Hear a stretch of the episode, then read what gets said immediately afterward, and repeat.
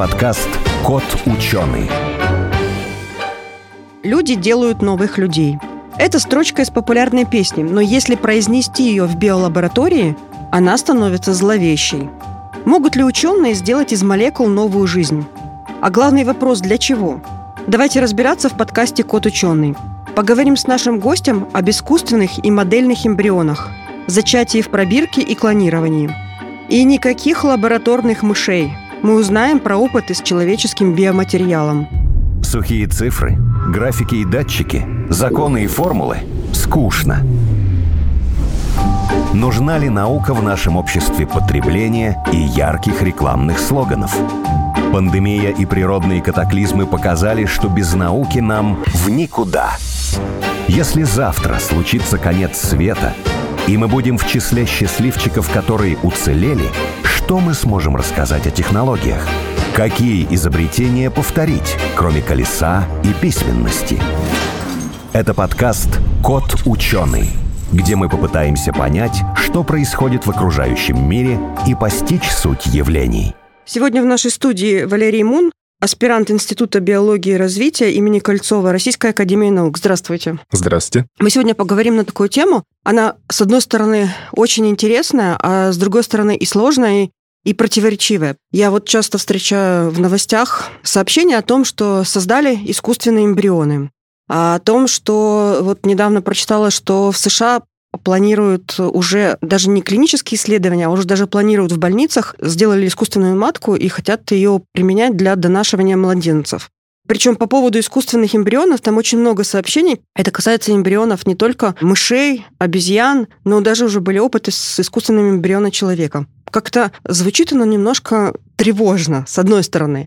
А с другой стороны, я понимаю, что это нужно, что это следующий этап развития науки, как вот вы, как ученый, относитесь вообще к этой теме и к тому, что делаются искусственные люди? Извините, но я, я скажу как журналист.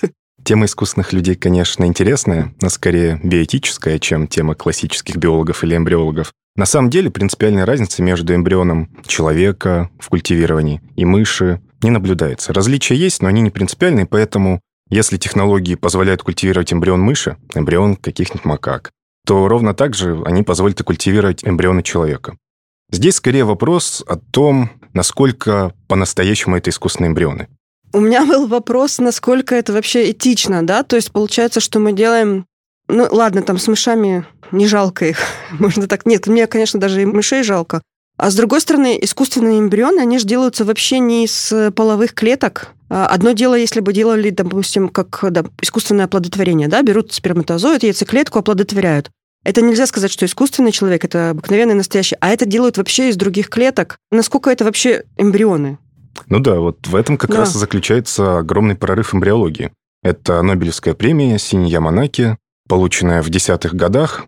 Он как раз получил премию за открытие индуцированных плюрипатентных стволовых клеток. Клетки теряют способность к пролиферации в ходе жизни, в ходе созревания эмбриона. Вот у нас есть эмбрион. Да, да. Он появился, он сначала на Уже стадии появился. одной зиготы. И вот эта зигота, она фактически всемогущая. Она может превратиться в любую клетку. Может делиться столько раз, сколько нужно.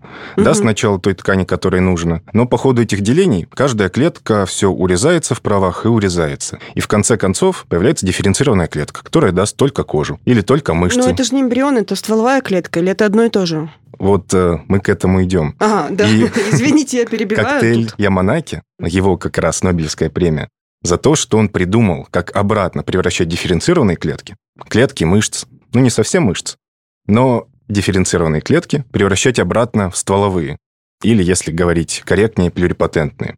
И уже из них создавать отдельные ткани, и сейчас ведутся работы по созданию искусственных эмбрионов, как раз-таки, из индуцированных, искусственно созданных клеток.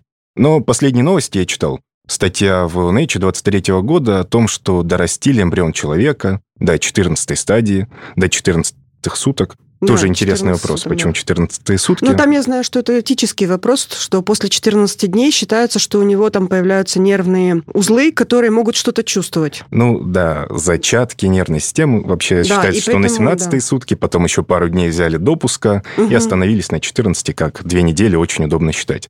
Так вот, последняя работа была не совсем на индуцированных клетках, точнее, совсем не на них, а на настоящих эмбриональных стволовых клетках. когда берется эмбрион, эмбриональный материал, и из него выделяются вот эти естественные стволовые клетки, которые в норме дали бы эмбрион, их просто подольше покультивировали, подержали в пробирке, и после этого из них создали эмбрион. В принципе, мы можем эмбрион нового человека создать из клетки любой, кожи, волоса, да? Это Ну, в идеальном мире, да, когда технология полностью разовьется, ну, да, да, да. отработается. Но это уже путь уже он открыт. Вот именно Нобелевская премия о том, что мы берем клетку, я не знаю, там мышцы, переводим ее в стволовую, чуть-чуть перемешали, коктейльчик в этом самом в Из миксере. транскрипционных факторов, да, Да, в добавили. миксере, да, и каких-то гормончиков, еще чего-то туда. И из этих клеток уже получились стволовые, те, которые нейтральные, они ничего не выражают. А потом из них можно сделать э, половые клетки, из которых получится эмбрион. Это один из путей. Обозначенных, ну, еще не открытых, ну, но мне- которые уже видно. Да, ну то есть это теоретический путь, что можно из любого части человека уже можно его отпочковать, что ли. Да. И превратить человека в какую-нибудь гидру, которая бесконечно Не, делится. не, не гидру, это шпачкование, да? Ну, вегетативное размножение, Да, да. да, да, это да. Ну, что тут не так? Что на самом деле происходит? Загвоздка в том, что в последних работах используются как раз эмбриональные стволовые клетки, не индуцированные. С индуцированными сложнее. Ну да, Данные с есть, эмбриональными понятно. Но да, они легче, да. достаточно разнообразные, и поэтому единой картины пока не наблюдается. Но в научном мире все четко и понятно. Результаты, которые получены, они все однозначны. Но их интерпретировать достаточно сложно. Для чего это вообще делается? Для чего делаются вот эти эксперименты с эмбрионами, с половыми клетками? Есть опасения, и наверняка вы тоже слышали такое опасение, что будут делать таких э, получеловеков, из которых будут э, клонировать органы и продавать. Человека без мозгов будут делать, да? Есть такие опасения. Есть такие опасения, что, может, будут штамповать людей каких-то с заданным геномом, да, какого-то там гения взять. Вот как, помните, там еще лет сто назад, да, там хотели сделать из Ленина, да, там из какого там еще Маяковского сделать таких же людей, там их клонировать или что. Такие были мечты ученых. Есть вот такие опасения. На самом деле, для чего проводятся вот все эти эксперименты с эмбрионами? Давайте вот разрушим вот эти опасения, мифы, успокоим народ, и заодно меня тоже успокойте. Но тут ответ можно на две части разделить. На строго фундаментальную, которая интересует ученых, и более прикладную, которую можно, в кавычках ска- сказать, интересует медиков, Мгм. ну и людей. Фундаментальная причина на искусственных объектах всегда проще понять суть какого-то процесса. Вот у нас есть изолированный эмбрион, мы на него смотрим и видим его со всех сторон, и можем понять все процессы. Это гораздо лучше, чем смотреть на развитие млекопитающих в организме матери. Развитие лягушек удобнее смотреть. Это икринки, они в воде плавают, там все видно. Но тоже икринка непрозрачная, а в своей оболочке сидит. Какие-то сложности есть, и с искусственными эмбрионами всегда проще. А если говорить о общечеловеческих каких-то причинах, то это вклад в медицину, естественно. Лечение, создание искусственных органов. Индуцированные плюрипатентные клетки открывают путь к созданию искусственных органов из других клеток, которых много. Мгм. Нужно, допустим, создать бета-клетки поджелудочной железы, которые в ходе диабета исчезают. Возможно, их получится создать из индуцированных плюрипатентных стволовых клеток. Работы уже ведутся. Это не целый эмбрион, но это часть эмбриона, это часть эмбрионального развития. Переход от стволовых клеток только к одной конечной цели. Ага, К- давайте тогда не будем употреблять слово эмбрион, потому что оно здесь э, пугает. Ну, я так понимаю, что вообще, чтобы противодействовать какой-то болезни, нужно изучить сначала механизм, что же там происходит э, при заболеваниях. А для того, чтобы это изучить, нужно это проверить на опыте и на живом человеке. Это было бы неправильно ставить эксперимент, да, давайте его заразим чем-то, или давайте ему там вызовем какое-то там хроническое заболевание или там патологию какую-то, а потом на самом будем- деле биотические нормы прописаны, да. и различные ступени проверки А на лекарственных вот таких препаратов. искусственных органоидах, да, там э, можно это делать и точно там до молекулы узнать, что же происходит. э, Да, это тоже одно из применений. Можно ли будет выращивать э, там целые органы, да? Давайте возьмем какой-то простенький орган, печень простой. Создать печень. Да, печень. Вот у меня, допустим, печень отказала, э, умерла, все. Можно ли там из другой моей клетки будет в дальнейшем создать печень? Может быть, сейчас это технологически невозможно, но теоретически возможно это или нет? Теоретически возможно. Сейчас очень активно используется методика 3D-печати, и Ага. причем не только в промышленности, и в биологии тоже. На самом деле в биологии появляются 3D-принтеры, которые вместо полимеров, ну, пластика, грубо Мгм. говоря, используют биологические полимеры. Коллаген или другие белки, которые ровно так же наслаиваются в форме какого-то 3D-объекта и создается каркас для органа. И потом этот орган можно заселить клетками. Не дифференцированными, они в нем дифференцируются, и создастся искусственная печень. А клетки мы выращиваем из стволовых. Да, клетки мы выращиваем из стволовых, Да. поэтому Берем это клет- все еще опять вопрос эмбриологии. Берем клетки моей кожи, допустим, да, замешиваем их, делаем из них стволовые, потом выращиваем из них клетки печени и потом печатаем на 3D-принтере. Да, печатаем на 3D И подсаживаем ко мне, и это будет моя же печень, по сути, потому что все клетки там мои, до, Да. до единички, да. Да, абсолютно верно. Мгм. И никаких проблем с иммунитетом. Вот, с органами очень хорошо. Вернемся давайте к эмбрионам. Наверняка вот э, все эти технологии еще для того, чтобы преодолеть вот эту проблему с бесплодием, потому что все больше и больше и женщин, и мужчин в мире, непонятно по каким причинам, все труднее завести э, потомство. Такими способами можно ли узнать причины или можно, наоборот, предложить способ лечения? Ну, на самом деле вопрос с потомством тоже достаточно спорный. Присутствуют данные о том, что и качество спермы у мужчин ухудшается. Но одна из точек зрения, что здесь причина кроется в улучшении качества детекции. То есть мы лучше изучаем материал и находим в больше ошибок. Поэтому кажется, что уровень заболеваний ну или уровень бесплодия становится выше. Возможно, Не, это не по так. факту меньше детей рождается. Ну, возможно, это уже не медицинская проблема, Не медицинская проблема. но может быть медицинская. Но, тем не менее, стволовые клетки для искусственных гамет, вас это интересует? Да. Теоретически это тоже возможно. Огромное количество работ в этом направлении ведется, но они не доведены до конца. Путь, как я уже говорил, обозначен, он виден. Вот он прямо перед нами. Мгм. Но чтобы его пройти до конца, пока получается с трудом. В основном главная проблема с производством половых клеток из соматических. Есть две популяции клеток в организме человека. Соматические – это те, которыми мы живем, грубо говоря. И половые, Все, кроме половых. Вот все так. кроме половых. Да. И половые, которые нужны которые для имеют размножения. половинный набор хромосом. К счастью, мы все это знаем со школьной программы, и поэтому не должно возникнуть вопросов. Да. И вот как раз-таки с получением половинного набора и формируются проблемы. Мгм. Очень сложно преодолеть порог миоза в ходе культивирования инвитро, создания искусственных гамет. И на этом многие работы сейчас останавливаются. Как вообще это получается, что соматическая клетка, имеющая полный набор хромосом, делится, и получается клетка с э, половинным набором хромосом? В принципе, как это вообще выходит? Просто хромосомы разделяются пополам, они физически Пинцетом, да? перетягиваются, да. А, просто ножом, да, там, скальпелем? пере- Нет, А, ну, К ним цепляются микротрубочки с двух сторон, к ДНК. с левой и правой половинки Да? молекулы ДНК. Да, молекула ДНК в форме нити, да, и хромосом состоит из двух частей. Микротрубочки к ней присоединяются, и половинки растягивают к двум полюсам. Просто разрывают, как бы, да? Да, разрывают по своему Это настолько соединения. маленькие микротрубочки? Да, настолько маленькие. Или настолько большие молекулы ДНК. На самом деле молекула ДНК достаточно длинная. И при ее компактизации она из очень длинной, но фактически невесомой нити превращается в структуры, которые под микроскопом хорошо видны. Это кариотипирование называется. Ну да, да. И это получается толстенькие такие жгутики в форме буквы X. И вот эти буквы X пополам и рвутся. И вы сами делали или видели, как это делается? Под микроскопом э, разделить... Как происходит разделение? Да, да. Ну, определенные клеточные стадии можно поймать, когда э, хромосомы выстраиваются. Нет, а искусственно, чтобы это сделать? А, искусственно? Нет. Нет? Нет, А нет. искусственно это делают искусственно? Ну вот как из- Нет, искусственно это не делается. Это должна сделать сама клетка. сама клетка? Нужно вынудить клетку перейти в миоз. Так, а каким образом? Как активировать миоз в клетках? Да. Вот это как раз-таки и главный вопрос. Если бы я прямо сейчас вам ответил, возможно, я уже был бы не аспирантом, а доктором. Ага. Как заставить? А может быть и Нобелевская премия, да? Ну, было бы здорово, конечно, да. Но как заставить?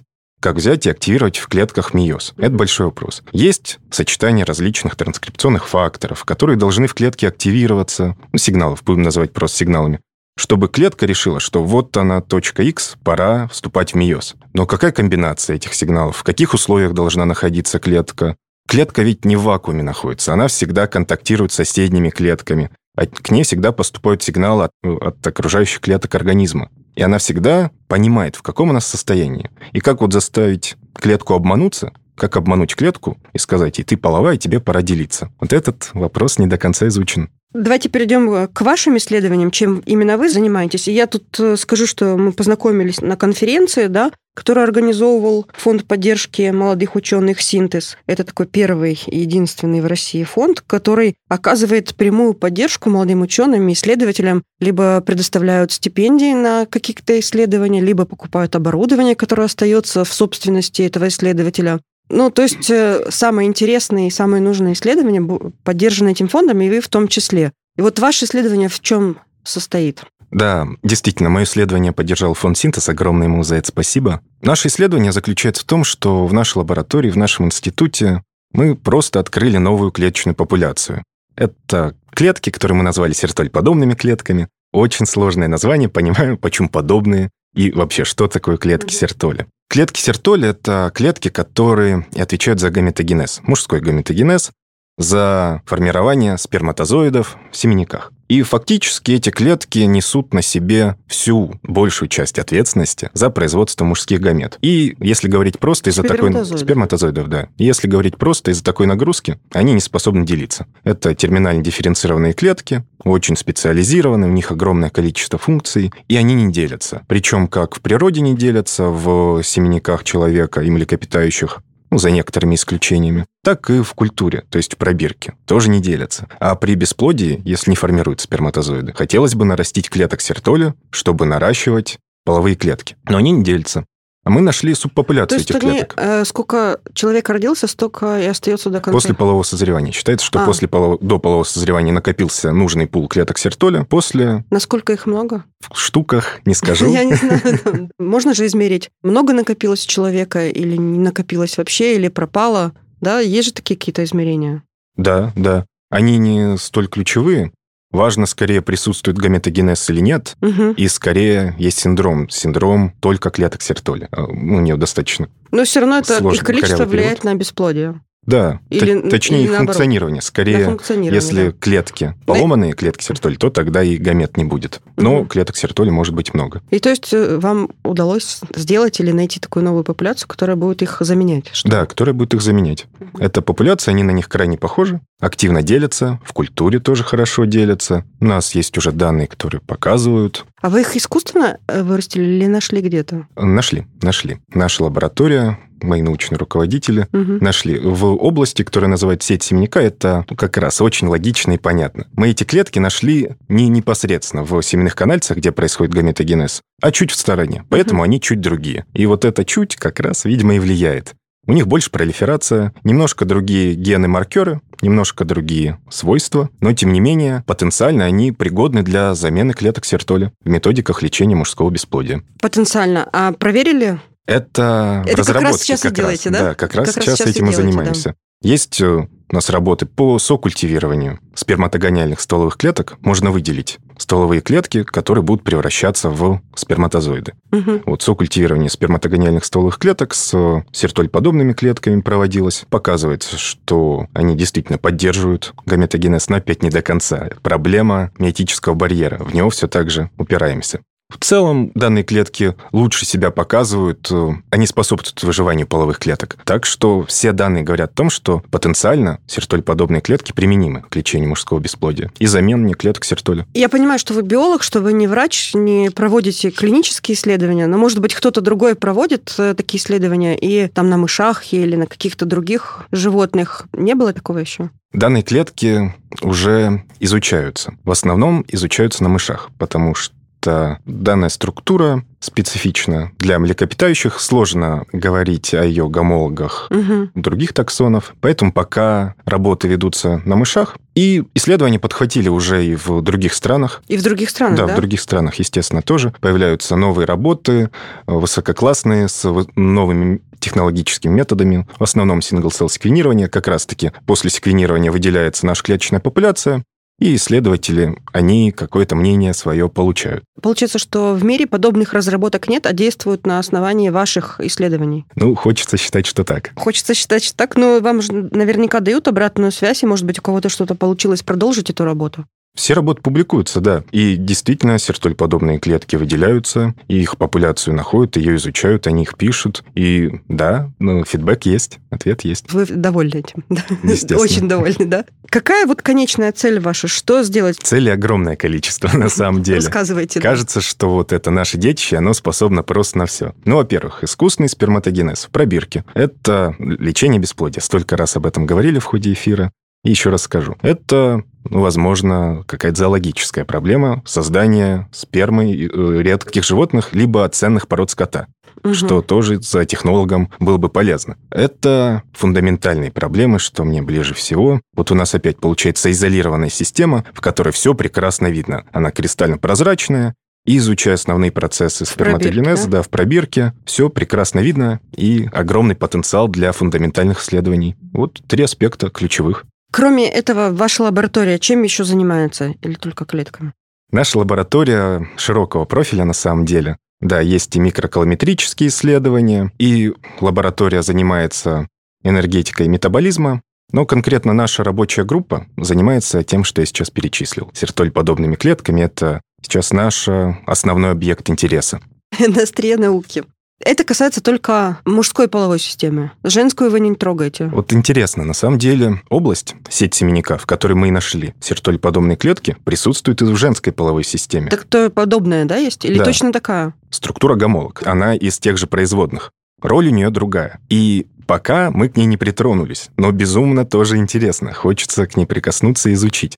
Для чего же она нужна в яичниках, какая у нее роль и ну, присутствуют ли женские гомологи наших клеток. Гомологи это подобные, да? То есть обладающие тем же происхождением. Тем же происхождением. Получается, что если такие исследования, они не лечат бесплодие, а они предлагают э, альтернативу. Есть синдром только клеток сертоли у человека, когда человек бесплоден, потому что у него неправильные клетки сертоли. Они повредились, ну, в них какая-то мутация, и они не могут выполнять свою функцию. Поэтому у человека в семеннике получается такая ситуация. Есть стволовые клетки, которые готовы превратиться в сперматозоиды, но нет клеток, которые это превращение осуществят.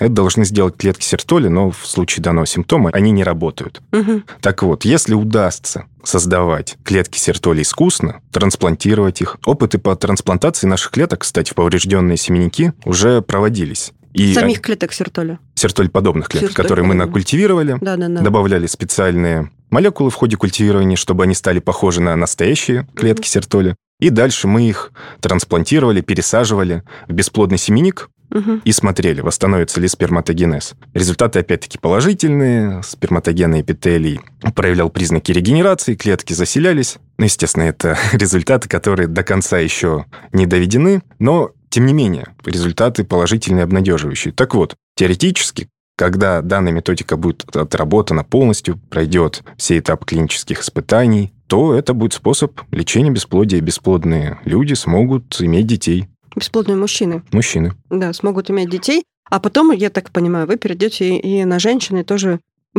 таким же образом. Ну, у женщин немножко другие проблемы бесплодия, Мгм. но изучать можно. А, кстати, вот э, про женское бесплодие и про искусственную матку. Вообще, в принципе, искусственная матка, если ее уже сделали, и, допустим, там донашивание ребенка уже собираются применить прямо в клинических условиях в больницах, значит, что это сам орган не такой уже и сложный? На самом деле матка чрезвычайно важна. Ну, Да. то есть орган сложный, у него много структур, Мгм. он выполняет сложные функции, но на каких-то этапах как будто бы без матки можно и обойтись. Потому что присутствует такое явление, как внематочная беременность, допустим. Эмбрион имплантируется не там, где нужно. Одно из проявлений – это в трубах матки. Не совсем то, но тем не менее. Не в самой матке. Ни к чему хорошему это не приведет. Бластоциста может имплантироваться тоже патологично, но тем не менее имплантироваться и попадая в Ну, брюшную ни к чему полость. хорошему это не приведет из-за того, что просто будут повреждения и женщины, и ребенка. Да, да. Но и если беременность бы... до конца не дотечет. Да. Были исследования в 50-е и 60-е годы, когда бластоцисты искусно имплантировали в нематочные органы. Ага. В основном тут э, для имплантации нужно два фактора, даже один. Это должна быть иммунопривилегированная среда, чтобы иммунитет сразу же не уничтожил что-то Да. чужеродное бластоцисту. Под капсулу почки или в глаз. Ну, естественно, это на мышах проводились опыты. И начальные этапы развития протекают. Просто они не могут нормально протекать до конца. Ведь матка нужна для чего? Чтобы бластоциста имплантировалась, дальше матка ее питает. Матка способна Бластоциста поддерживать. это оплодотворенная яйцеклетка Да, в оболочке. да, да. Да. Ну, Можно говорить проще эмбрион человека. Расшифровываю, потому что слово не всем понятно. Ну, то есть теоретически она может в любом месте развиваться. Главное, чтобы поступало питание в нужном количестве. И искусственная матка, наверное, на последних э, сроках, да, там, вынашивания ребенка, она как раз выполняет роль такого контейнера. Ну, то есть это чуть лучше, Да. это Инкубатор, можно инку- сказать, лучше, чуть лучше, чем, чем инку- инкубатор. лучше, чем инкубаторы, которые существуют сейчас, но хуже, чем, допустим, естественная среда. Да. Ну и плюс на начальных этапах еще должны поступать сигнальные факторы от организма матери. Мгм. Грубо говоря, концентрации гормонов должны Да, меняться да. и должны управлять развитием. Естественно, в искусственных матках это тоже должно Ну, подаваться можно, что там, Да. через шприц, что там сложного. Вот Если мы интересно, на самом деле, искусственной маткой можно много что назвать. Субстрате, пробирки, где хочется культивировать эмбрион, бластоцисту. Можно искусственно создавать каверны, искусственно создавать ямки, в которую бластоциста проникнет и будет чувствовать себя, как будто бы она в матке, в эндометрии, и все с ней хорошо. И В уже домике, это... В домике, да? В домике, да. Да. И уже это можно назвать искусственной маткой. Мгм. То есть это не, не так сложно. Женщины не такие сложные, как мужчины, как оказалось. Ну, я так не говорил. Ну, я такой сделала промежуточный вывод. Это я к чему веду? К тому, с чего мы начали, к искусственным людям.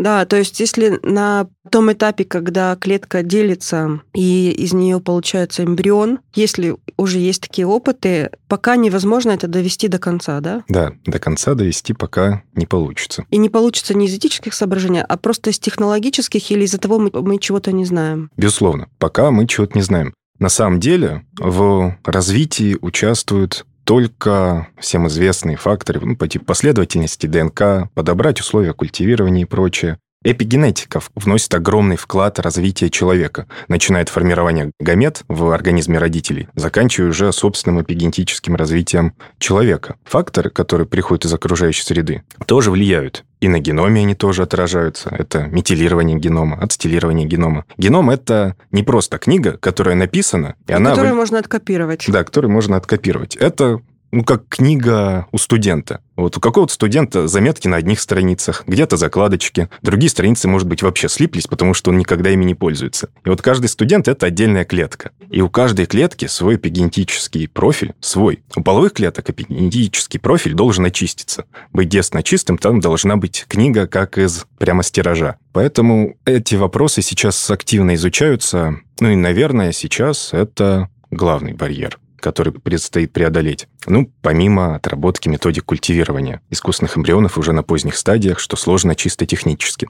Чем искусственные эмбрионы принципиально, я, наверное, глупый вопрос задам, но надо его задать все равно. А Чем они отличаются от клонирования? Если это клетки от одного и того же человека, то это будет клонирование. А, то есть это все равно будет клонирование. Да, если мы создали два искусственных эмбриона от одного человека, ну или даже один искусственный эмбрион, то это будет клон. Эту известную овечку Долли тоже так делали? Да, Да. пересаживали ядро. Пересаживали ядро. Но там пересаживали... Это же не совсем то, что делается сейчас, да? Овечки доли. Взяли ядро и пересадили его в энуклеированную, то есть в яйцеклетку, у которой заранее убрали ядро. И туда пересадили ядро овечки доли. Таким образом, ядро, генетическую информацию этой овечки поместили в такие условия, в такую цитоплазму, которая перевела эпигенетический профиль и структуру хроматина в нужную форму, чтобы клетка стала полноценной зиготой, чтобы получилась зигота, из которой можно было бы развить овечку доли. Это тоже можно назвать искусственным переводом в плюрипатентное состояние. Корректнее будет сказать тотипатентное состояние, но это новый термин. Поэтому сведем к тому, что это еще один из способов получения уже известных нам индуцированных плюрипатентных стволовых клеток. Очень-очень сложно. Но я так понимаю, что вот эти опыты, которые мы обсуждаем, они просто на несколько уровней выше, чем э, просто клонирование овечки доли. Современные исследования идут к тому, что мы все дальше и дальше отходим от нашего целевого объекта. Мы все сильнее и сильнее отдаляемся от биологического объекта. А Раньше как, для... пробирку, что ли? Пробирку с овечкой доли. Да. Мы плюрипатентность индуцировали тем, что ядро пересадили в другую клетку. Да, да, да. А сейчас мы ее индуцируем тем, что искусственно, какими-то химическими соединениями, не совсем химическими, биологическими, но меняем транскрипционный профиль клетки искусственно и она уже начинает считать себя сама плюрипатентной. То есть мы уже не использовали другой биологический материал. Угу. Мы что-то насинтезировали сами и это добавили. Применили магию. Ну, да. Примерно так. Я хочу поблагодарить вас за очень интересную тему. Вы меня простите за глупые вопросы, за то, что я постоянно перескакивала с одних... Мне было очень интересно Да, отвечать. с одних на других. Я напомню, в нашей студии Валерий Мун, аспирант Института биологии и развития имени Кольцова. И пожелаю вам удачи в ваших исследованиях. И приходите к нам еще и рассказывайте, когда у вас будут интересные результаты. Спасибо. Огромное спасибо. Надеюсь, получится воспользоваться приглашением. Кот ученый.